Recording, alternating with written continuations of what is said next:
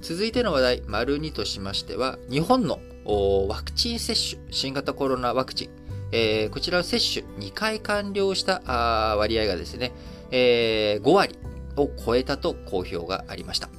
えー、少なくとも1回目を済ませた割合は6割強に達し、感染した場合の重症化リスクが高い高齢者、9割近くが2回接種を終えたということで、え日本政府としては希望するすべての人への接種をこの10月から11月までに完了する目標を掲げています。えー、政府、10月上旬にはですね、全人口の8割超、1億人超に、えー、こう新型ワクチンを打つ分のですね、ワクチンを配布できる見込みだと説明し、アメリカファイザー製は10月上旬までに累計で1億6000万回分程度。なので2回接種だと8000万人分ですね。えこちらを自治体に、えー、住民向けとして配り終える見通しということで、アメリカモデルナ製は9月末までに5000万回分の調達を終える予定で、まあ、合わせれば10月上旬には2億回、えー、すなわち1億人分について越すということになっていきます。12歳以上の接種対象者、日本全国1億1000万人おりますけれども、この多くが接種を完了できるようになるということです。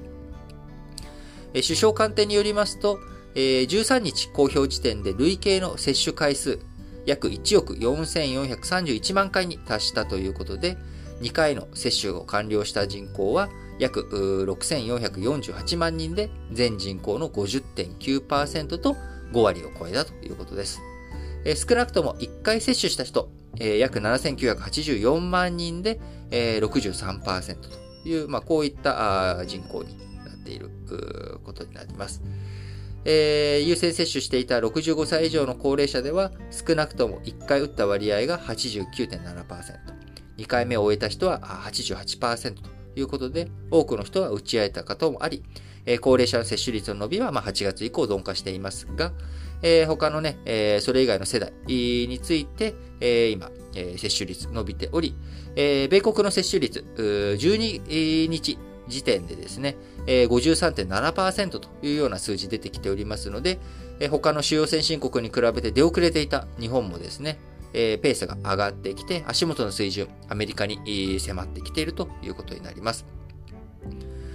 えー、この状況ですけれども、接種率、山形市、えー、日本の、ね、全国の中でも山形市が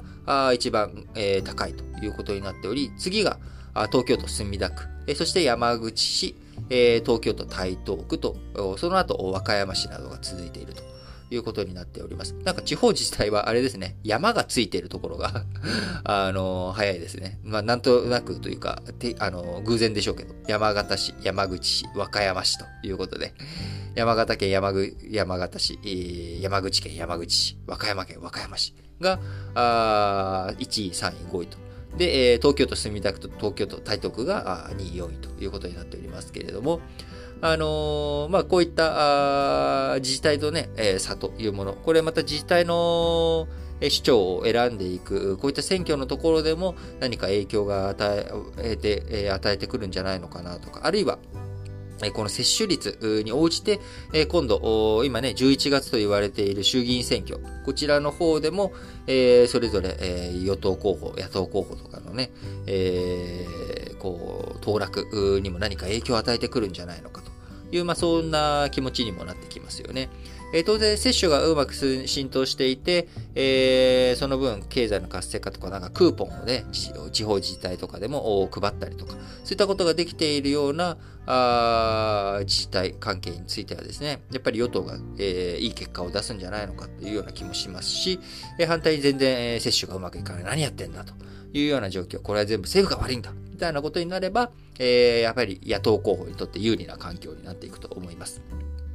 え、もともと東京都議選、えー、そして横浜市長選挙なんかもですね、やっぱりワクチンの接種問題、こちらがボトルネックになっていた。え、それによって、えまあ、与党、自民党の推薦する候補者や、え、自民党自体、まあ、東京都議選についてはですね、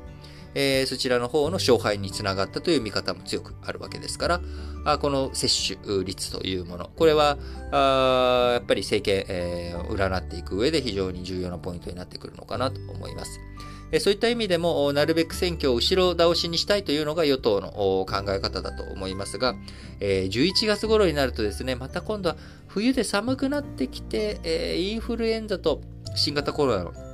ダブル流行。去年はね、えー、インフルエンザはほとんど流行、ほとんどというか流行せずに、新型コロナ対応だけでしたけれども、それでも、やはり12月の年末年始ぐらいからやはり、こう、年末年始前からですね、え乾燥が始まって、えー、気温も下がって、えー、ウイルスにとって居心地のいい環境ができたということで、まあ、感染者数増えていったと。いうことありましたので、まあ、そういったことを考えると、まあ、11月のなるべく早いタイミングでやった方が安心なんじゃないのかなっていう気はしますね。与党の目からすると。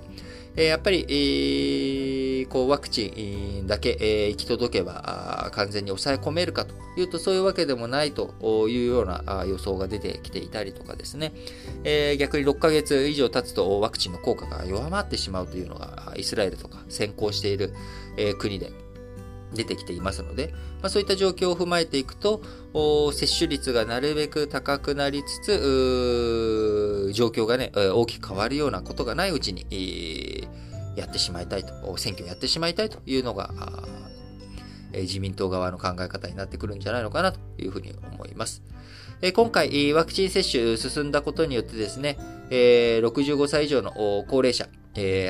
割合9割近くに達したということで、厚生労働省はですね、接種拡大で、いわゆるこの今起きている第5波の7月から8月、え高齢者8000人以上の死亡をワクチンによって抑えることができたという推計を示しております。え実際、死者数、え今回のね、感染者数増えているし、重症者数もそれなりに増えたんだけれども、死者数があそこまで、増えていないという背景には、やはりワクチンの力があったんだろうなというふうに思います。その上でもですね、ワクチンの効果をきちんと継続させていく。こちらが次のポイントになってくるのかなというふうに思いますし、あと、なるべくも感染をですね、えー、抑えていかないと、